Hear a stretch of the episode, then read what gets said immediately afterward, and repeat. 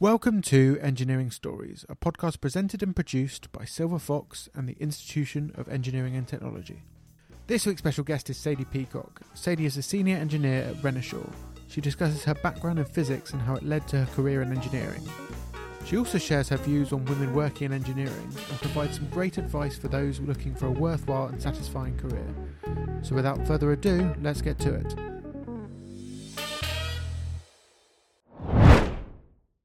Hello and welcome to Engineering Stories. I'm Alex, the head of R&D at Silver Fox, and alongside me today I have Nicoletta. Hello, my name is Nicoletta. I am a second year student on electrical and electronic engineering at the University of Greenwich. And our special guest today is Sadie Peacock. Sadie, do you want to introduce yourself? Hi, uh, yeah, my name's Sadie Peacock. Um, so I work as a senior engineer in manufacturing company Renishaw, um, and I've got a background in physics. Brilliant, thank you. Do you want to tell us a bit more about what Renishaw does? Yeah, so Renishaw is a design and manufacturing company that creates products for the healthcare industry, additive manufacturing, or 3D printing, and high precision measurement. Um, so I work in the assembly manufacturing side. So we have we have part forming manufacture, which involves things like injection molding and metal cutting, um, and I work in the subsequent part um, that comes after that in the area that assembles these parts um, alongside bought in parts into the final product. Um, and I work specifically on the high precision measurement products that we make. Um, so these measurement probes would be sold to different industries such as aerospace and automotive, and it allows those companies to monitor their own manufacturing processes and to ensure all the parts they're making are dimensionally correct. Um, this basically reduces the number of incorrect parts that they produce and helps them to achieve a sustainable manufacturing process. Brilliant. So let's let's take it back right to the beginning. How how did you end up in engineering? Well, um, it really really was by accident. Um, it I'd love to say it was sort of a, a plan that I've had since since I was young, but it, it really really wasn't. Um, so sort of back when I was at school, it was it was just a case of um, as I as I progressed through my my education, it was just choosing the things that I liked and the things that, that I was good at. Um, so it started um, with A levels. Um, I had to narrow down there, and I sort of chose physics, maths, um, biology. I, it was always the sciences that I was interested in. The sort of data collection, things having a logical answer has always been really important to me. I, I really like to be able to reason through um, to to make a decision so yeah, that's that's sort of where my initial interest in engineering came from, I guess. Um, but it it really wasn't until after I'd completed my degree and I was literally looking for a job that I came across engineering adverts. Um, and it was when I was reading those that I, I realized that the sort of the mix between the the theory and the, the technical side of things, the problem solving, the decision making, that and the fact that it required a lot of hands-on work as well, um, which is what I'd really enjoyed about my um, physics degree. The sort mm. of we, we had a lab module that we had to do, um, so the sort of data collection and the real world application is, is really important to me. I like I like to be able to like come up with a with a hypothesis, with a theory, um, and then sort of prove it, and and then making improvements off, off the back of data and stuff like that. I find I find really really satisfying. Um, I guess on that, I, I do just want to want to sort of mention that specifically um, when I was a teenager, I actively thought engineering wasn't for me. Um, so the only really real exposure that I'd had would be like design and technology and, and woodwork and, and that sort of thing. And I, it really, really wasn't for me. Why not? So, I think I think it was the fact like woodwork I wasn't I wasn't very good at. I, I didn't find the material that interesting. I didn't find what we were making that interesting. Um, I guess also the, the gender split as well. We basically got to choose between like textiles, food tech, and design and technology. Um, and all of my friends chose textiles, so so I chose that as well. I also absolutely cannot sew at all. So that was a terrible choice. Um, so design and tech probably would have been a better choice for me but at the time it just didn't seem like an option and it just didn't really interest me. So so yeah. Yeah when i was younger i actively would have crossed engineering off the list. It wasn't even that i didn't know what it was. It was yeah not for me i decided. Kids, like teenagers' understanding of what engineering is, is to its detriment seriously limited. And I guess because your exposure to engineers up until probably you go into an engineering degree or you do an engineering A level or a BTEC or, or, or wherever your that first to ed- engineering education is, um, your exposure is to the to the guys in the boiler suits coming to coming to fix something or coming to you know doing roadworks. And there's no there's not nothing wrong with that. But you know there's no one saying oh no but actually these guys are also engineers and they go and do this or they go and do that i think that's the root honestly i think that's the root of the problem yeah yeah i think that's so true even even like myself i work in a factory i work in manufacturing but you come and see come and see the factory that i work in it's it's a clean it's a clean environment. We need to make sure that all the optics that we're using in our products are super super clean. So and all of the products are, are, very very small. So it's none of this like it's not a dirty environment. It's it's there's no heavy lifting going on. It's it's so different to what I would picture if you were to say like a factory or or manu- manufacturing. So yeah, even though I work in the industry, I still find myself reverting to old sort of assumptions when when you use those words because yeah the connotations that come with them they're they're so strong. Yeah. So, so do you think you still would have done a physics degree if this podcast existed? And i don't know sadie i don't know how old you are. I'm 28 but if this had existed 20 years ago yeah. this podcast would you have done it that's a really hard question because i absolutely loved my degree oh i don't know i don't know i don't know what the answer is to that it certainly would have made my decision on what subject to study incredibly difficult. Mm, okay. At the end of the podcast, we tend to ask, uh, would would you have done it differently? I mean, lots of people we've had on have done apprentices or gone straight into like into into jobs and then done the engineering education afterwards. So, would you have done it differently, or are you happy with where you got to and happy the route you took? I would say I'm I'm happy. I'm happy with where I've got to, and I'm happy with the route that I took. I feel like there was so many opportunities where I might not have taken that route. And I think that's why I think it's important to share the information that I've that I've sort of learned and and the realizations that I've had because I just feel so lucky to have managed to get it right for me. And that wasn't that wasn't premeditated. That wasn't through like lots of evidence or anything like that. It was purely, purely by chance. So yeah, I do think I would do it the same, but uh, yeah, I just feel very lucky to have to have managed to do it this way in the first place. Going back, you said this is the only interview you've been to, the one for your actual job. Just ex- briefly explaining about what you're doing, it sounds so complex. It sounds a lot. It sounds so technical. How did you find that being the first interview you've been to? And how did you get through the first one and nailed it? So So after the interview, I I didn't think I had at all. I was I was convinced that I'd messed it up um, and that I wasn't going to be offered the job. What made you feel um, like that? I think what certainly when I started out in my career, I didn't have a lot of confidence in myself. Um, I would always try really really hard to do all of the preparation, but certainly when I was presenting myself like in a verbal situation, it was something I really really struggled with um, the nerves and to summarize concisely what I was trying, the point I was trying to get across. Um, at least that's how I felt. I, I, felt that I wasn't very good at that.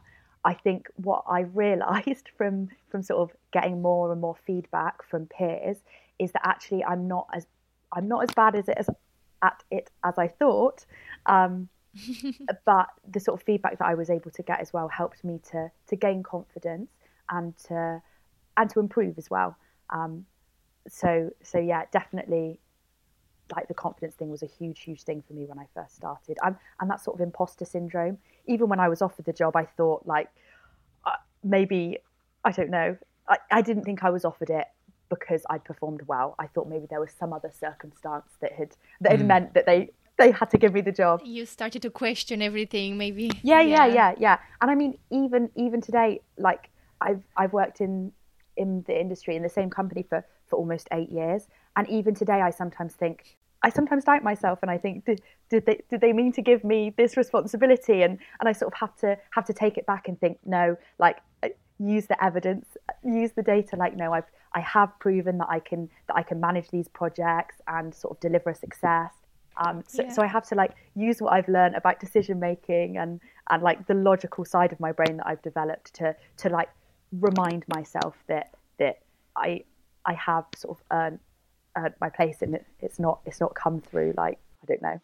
So I guess what I'm trying to say is people think if you're an engineer that you know how cars work and how planes work. And you know you know how everything works to do with engineering. Yeah. and i think definitely to start with i was so keen to prove that i deserved to be an engineer that when people outside of the industry would ask me questions about that or assume knowledge because of my role i would i would try and make sure I could give them an answer or that I'd that I'd read a little bit about all of the different types of engineering so that I could give them an answer and I quickly realized that it was it was a misunderstanding of engineering, not a reflection on my abilities.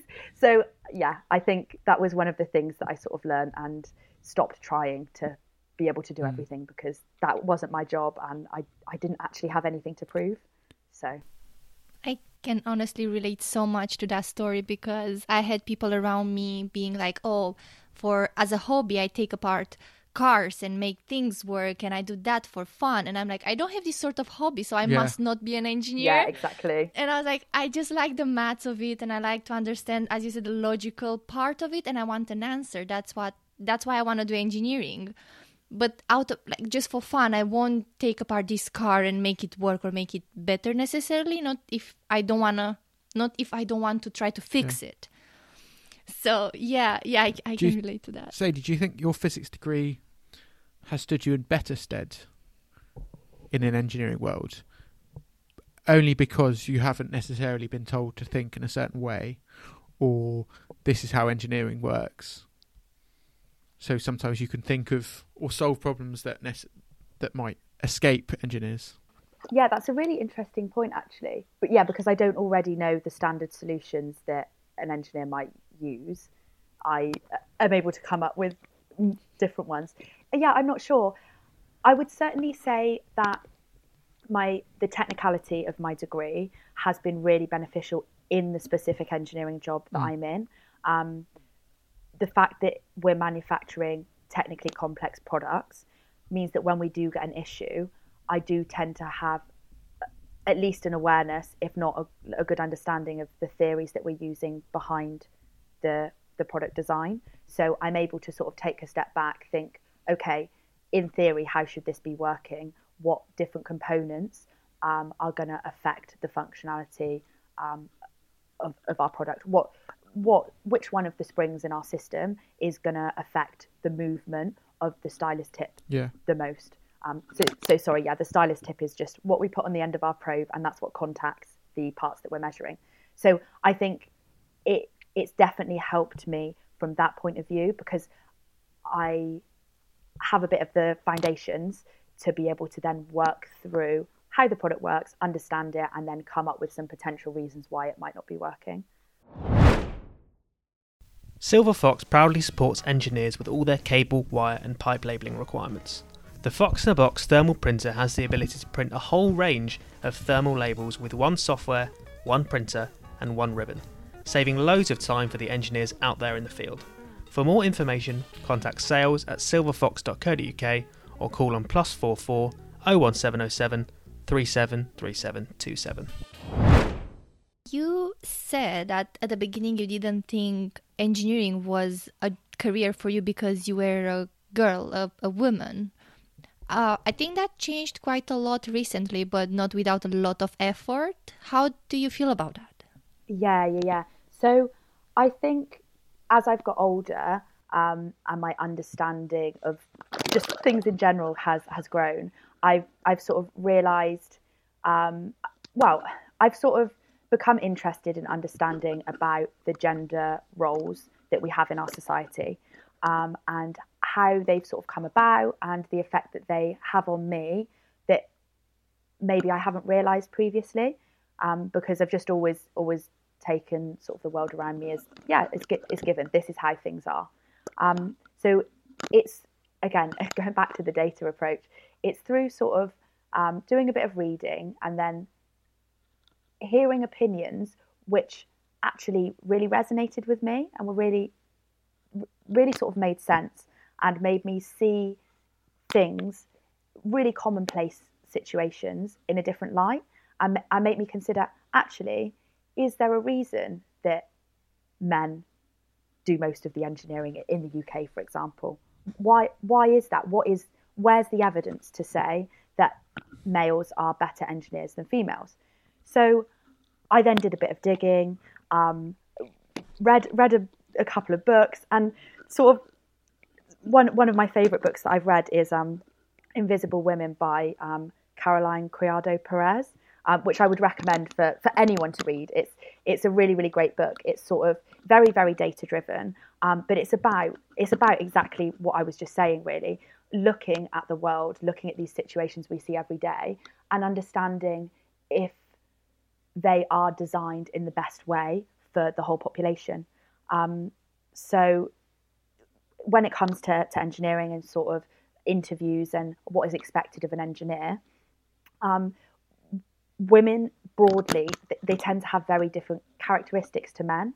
Um, so one of the one of the really good chapters in this book um, is is about a, a, study that was done, and it showed that women tend to assess their intelligence accurately, whereas men of average intelligence think they're more intelligent than two thirds of people.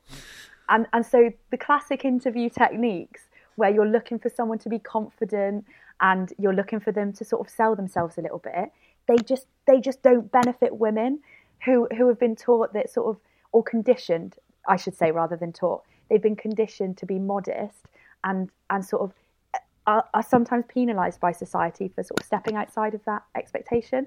So it's not it's not about giving all the engineering jobs to women. It's not about making interviews easier for women or anything like that from my from from like in my opinion what what I think is important is just recognizing that there might be a difference between genders and it's not necessarily reflective of their actual skill or ability to mm. do a job.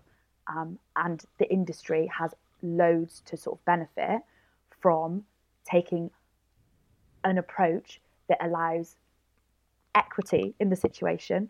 Um, so so yeah, that's that's what I've kind of learned, and it's something that's become really, really important to me.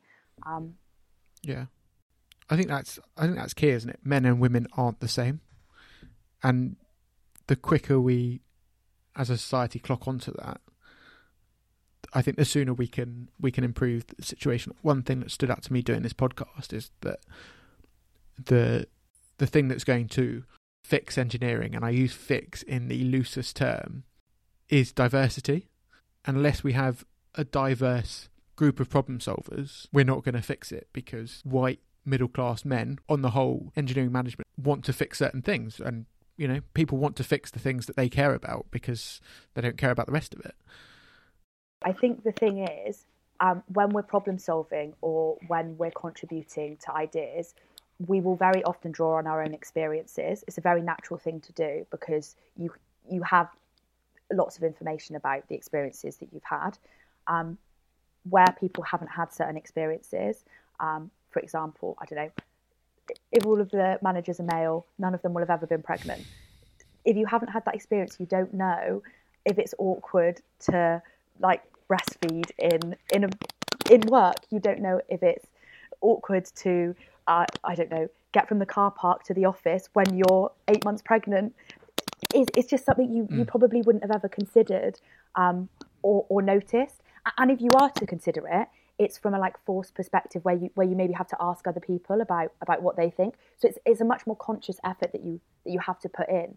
Um, and I, I don't think it's fair to expect people to be able to to mm. to provide that insight.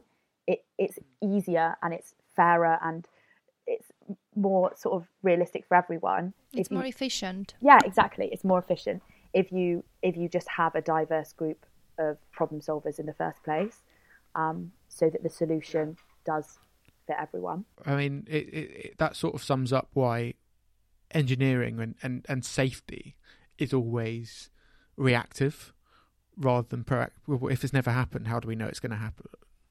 You know, if you've never had if you've never had a pregnant wo- a, a woman in the office walking from the car park, you've definitely never had a pregnant woman walking from the office to the car park. So how how can you solve that problem because it's never it's never been a problem.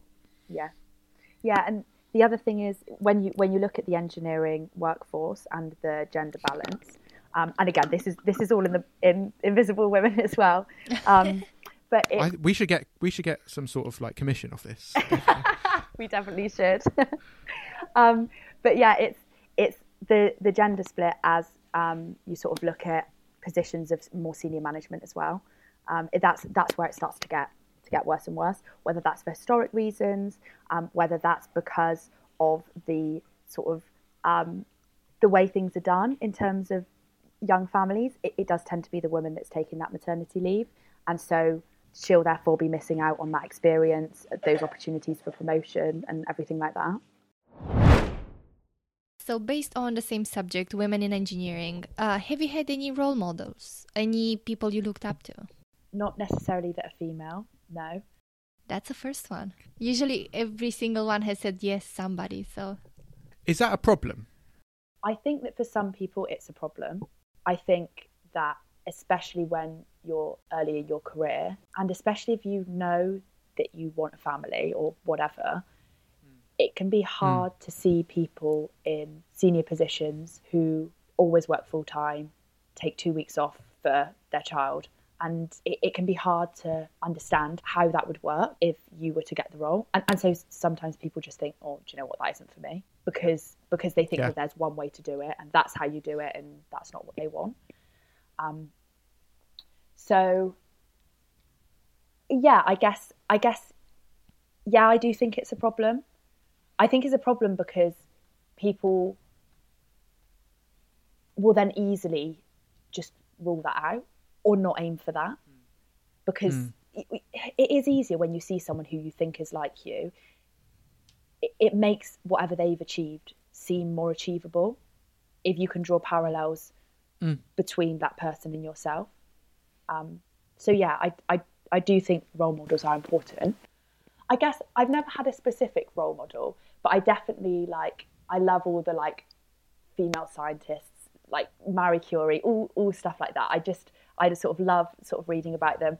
Even even like not people not in STEM, so like um, even like Ruth Bader Ginsburg. Um, the yeah, mm. I just think people like that who have really like dedicated their lives to their careers and, and really sort of acted with compassion but are really driven and like have really clear ideas and they they have the sort of conviction and they they're so committed to to the cause that they've chosen and, and becoming the best in their field and and giving everything to to to that. I, I do find that really inspirational. Um, I don't know that it's necessarily what I'd want to do but I do I do love to see that there are women doing that. Um, I, I do yeah I do think it's a good thing to be able to see. Well, if anyone's looking for, for female role models in engineering, I'm obviously talking to two, um, but also check out episode uh, four, five, eight, I think. I don't know. There's loads of women in engineering from this podcast who are brilliant. Um, so yeah, have a listen to the rest of them. There you go. That's my shameless plug for the podcast on my own podcast. There you go. Yeah, I was going to say that, but I didn't want to ruin it. right. So going back to your day to day job, mm-hmm. you're working. Are there any are there any projects that you're you're super keen on? Everyone's got their their mm. favorite. Uh, I don't know. I, I when I was at Nissan, I haven't shut up about the fact that I'm at Nissan. if, if, you've ever listened to the fact to this podcast, um, it's tough though. I think, especially in engineering, when you're when you're working on stuff that's IP'd, yeah you can't. I mean, I don't. Uh, Nicoletta probably hasn't experienced this yet, but I'm sure she will. But for a good chunk of my placement, I couldn't talk about it. And when I was at Experian, I couldn't talk about it. And, you know, so it's quite tough. So I think when you get that one project you can talk about, you end up bragging way too much, really yeah. milking it. You're like, I promise I've been working. yeah, I guess um, there's not a specific project that I would want to talk about. Um, and the majority of my work is a combination of um, issue identification, managing that issue, and then improving like a product family as a whole. Um, so Mm. I think the the thing that I sort of like about my job and I like to um, I sort of not I like I the I think the best way to sort of explain what I do and why I like it so much um, is to sort of if I give an example of one of the products that I work on and sort of Yeah. how how the theory relates to how the theory that I learned at university relates to the the probe and the actual problems that I've looked at that's that's like what I find the most satisfying um, yeah so the yeah it's about it's about applying those physics principles and the theories to the to solving the real world problems so um, one of the one of the products I work on is one of the measurement probes, um, and it's triggered by touch. So if I give you just a quick overview of the product, um, so we have we have a stylus, which is basically it's a stick around around the length of a finger, let's say, um, with a ruby ball attached on the end, um, and the other end of the stylus is attached to the spring system of our probe. Um, so on one end of the spring system is the stylus, and on the other end is a light source. Um, so then we attach attach that probe to a coordinate measurement machine that I yeah, um, and the machine brings the tip of the ruby ball um, on the stylus into contact with the part to be measured. Um, so what happens there is the movement of the stylus causes the spring system to deflect, consequently moving the light on the other end of the spring system, and the movement of, the, of this light source is then um, tracked and used to calculate the positional movement that we've seen at the end of the stylus, um, and then subsequently used to calculate the position um, and the geometry of the part.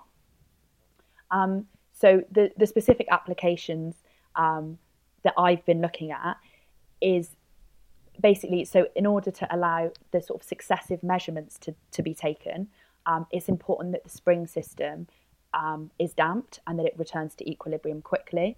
Because obviously, you don't want your light source to be moving about before you take your next measurement. You need it to be stationary so you can measure the change in movement to understand how much the stylus has moved. Um, so, so we have a mechanism of providing that damping in our product, um, and we have a test rig that assesses the damping. Um, so it plots the waveform, um, amplitude versus time waveform. Um, it, it fits a best fit curve to that, um, and then it carries out a fast Fourier transform um, on the waveform. Yeah, yeah, there we go. Wow, that is a term I have not heard. yeah. Um, so yeah, it does that to to generate the natural frequency of the waveform or the natural frequencies of the waveform, um, and it also looks at the amplitude of the peaks, um, and it uses those to calculate the decay rate of the oscillations. Um, so the thing I love about that is I've got all of that theory from university, all of that sort of background, all of all that time spent on those equations, which I thought, what am I doing this for? And then I get to my job Yeah. and I'm actually applying all of that. And because of the time sort of spent on the theory, it means when we do see anomalous results, um, we, we've seen some products which have really, really strange waveforms. When I'm looking to then design an experiment to understand what is causing those waveforms, because of that understanding that I have um, of the theory and that background, it means that I'm I'm much more efficient and much more targeted with the suggestions that I come up with, um, and it means that yeah, solving that problem can be done more quickly um, and ultimately in a manufacturing environment. Um, resolving problems quickly so that you can get good quality product to your customers who are waiting is absolutely key. So yeah, I really love being able to work in that fast pace with the technical um, problems and yeah, really sort of apply myself in those situations. So yeah, that that's why I love my job. Brilliant. Yeah. I mean, I, I, it's not. It's, do you know? We haven't really had like a a full on explanation like that in this podcast yet, but it's lovely to see how passionate you are about it yeah. and how much you actually love it. and I think it's easy. It's easy to, like you say, when you've got intellectual property that you can't talk about, it's it's easy to brush over the descriptions, the the detail of the engineering mm. stuff. And actually, I think that's what all of us engineers have in common that we do like to understand how things work and it's that understanding that then gives us the like it hooks us and we Excitement. yeah yeah it, it does it, it gives you the sort of motivation the excitement that's what we like to get our teeth into so yeah i think it's good to include that when you can Yeah. Nicoletta? I need to get my fast Fourier transform straight. Yeah. yeah. I, I, I, I almost had a heart attack hearing that. That's my take. I now remember why no one's no one's mentioned it on the podcast because Yeah. I've made sure it's been cut out, so I don't have to listen to those words again. I enjoyed that explanation. thank you How did you get chartered? What what was that journey like? Yeah, so I would say I decided to start the journey to become chartered because I like to have something to focus on and because I felt like I didn't officially have an engineering qualification. Hmm. So I, I obviously got my got my physics and when I first started, um, I did feel like there was a large chunk of skills that I didn't have um, related to engineering. So that was why I decided to go on the journey for my self development and to give myself a, a rounded um, education, basically. Um, how did I find the journey? Um, I find it incredibly, incredibly useful, really eye opening actually, to take a step back and really think about if I had the skills that they were asking for. And in the instance, instances where the answer to that was a no, how I was going to make sure I had the opportunity and then take advantage of that opportunity to grow to grow those skills. Um, so I I had a mentor who who worked in in Renishaw as well. Um, so he was hugely supportive and, and helpful um, in terms of discussing these things with me, the reflection side of things, um, and then actually helping to like find the opportunities for me to have the exposure to all of the different areas. Um, on top of that, when I when I came to then write up my my application, my I had a professional registration advisor um, who I contacted, and she she was hugely helpful, um, and I find I find the whole process really beneficial for me basically, and all of the assistance and contact that I had with the IET along the way, I found really useful.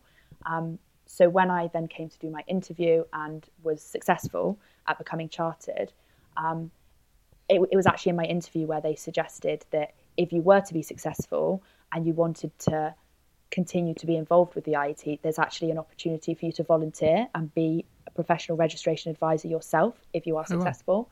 Um, so it was it was off the back of that conversation in my interview where I decided that actually I did want to be involved. I felt that I had something to gain from the process, understanding how to um, sort of assess these applications, provide feedback to people, um, but also I wanted I wanted to give back to new applicants, um, given how useful I'd found the process and how supportive, how supported I guess I felt I was. So yeah, and it was it was then it kind of snowballed after that. So once I'd sort of been put in contact with the volunteering section of the IET, um, I then found out about the sort of young professionals um, network that they have, um, as well as the manufacturing technical network.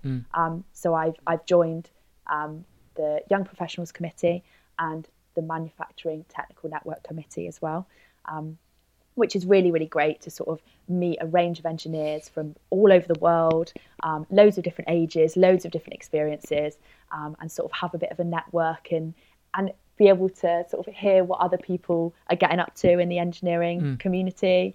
Um, yeah, it's, it's really nice. And uh, like I say, I feel like I'm giving something back, but I'm also getting a lot out of it as well. Um, so yeah, a really mutually beneficial relationship. Right. Okay. Going back to to young Sadie, um, what skills would you say you need to have to be a successful engineer? You've obviously been successful up to now, but I bet you didn't have all those skills. No. Um, I think on top of the stuff that you would assume you needed for engineering, so the problem solving, uh, the decision making, the sort of technical mindset and ability, um, which I think everyone, yeah, everyone sort of associates with engineering those those sort of skills.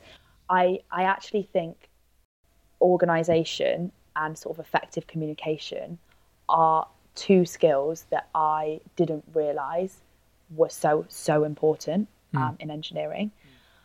So it's it's about I would say sort of like recognizing your limitations, realizing that like your memory is fallible, um, and you want to make good habits to remove these things as something that's going to hold you back. Um, writing up notes and sort of writing investigation reports aren't aren't everyone's favorite thing to do, but if you just sort out how you're going to do those sorts of things, you don't have to worry about that tripping you up and, and you can focus your your energy and your brain power and your efforts on the actual solving of the problem. Mm. if you just make sure you've got all of that stuff sorted squared off um, it doesn't have to then inhibit your creativity and the, the innovation side of things. Um, so I, th- I think that's what I would I would say to to 15 year old me. I'd say don't overlook um, the sort of more personal soft skills. Make sure you're also getting those in order rather than just focusing on on your technical stuff. And if you do that it will give you more space more capacity to be able to really sort of innovate when it comes to that that problem solving. Yeah i actually i actually read something the other day. I think they managed to milk a whole article out of it but it was basically saying that if you want to be or appear like you're the most clever most intelligent person in the room um, then listen to everyone, what everyone else has got to say, be last to speak. Not only does it then give you a chance to take the best ideas, but it also makes you sound like you've listened to everyone else. Yeah. Um, so there you go. That is Alex's top tip of the week. Yeah. Uh, yeah, I agree, Alex. That is a top tip. um, and I've tried it. It does work, but you need to be quick on your feet because yeah. sometimes you need to change your mind. Um, Sadie, what is what's the one thing you want listeners to take away from from today? One thing's not very many. Um, All right, you can have two. Two, two things. Okay. Um, I think the IET's like great. People should volunteer. There should be more women in engineering. Manufacturing isn't a dirty manual job. I don't know. All of those things. all I'd left to say is thank you very much. It's been a pleasure putting the world to rights and fixing engineering. We've we've done it. We've done it in under an hour. Um, so thank you very much. Thank you. Thanks for listening to this episode of the Engineering Stories podcast. We hope it's given you some insight into another area of engineering. If you're still here at this point, we must be doing something right. So stay tuned for the next guest, and in the meantime, share this episode with your friends and family, and don't forget to subscribe.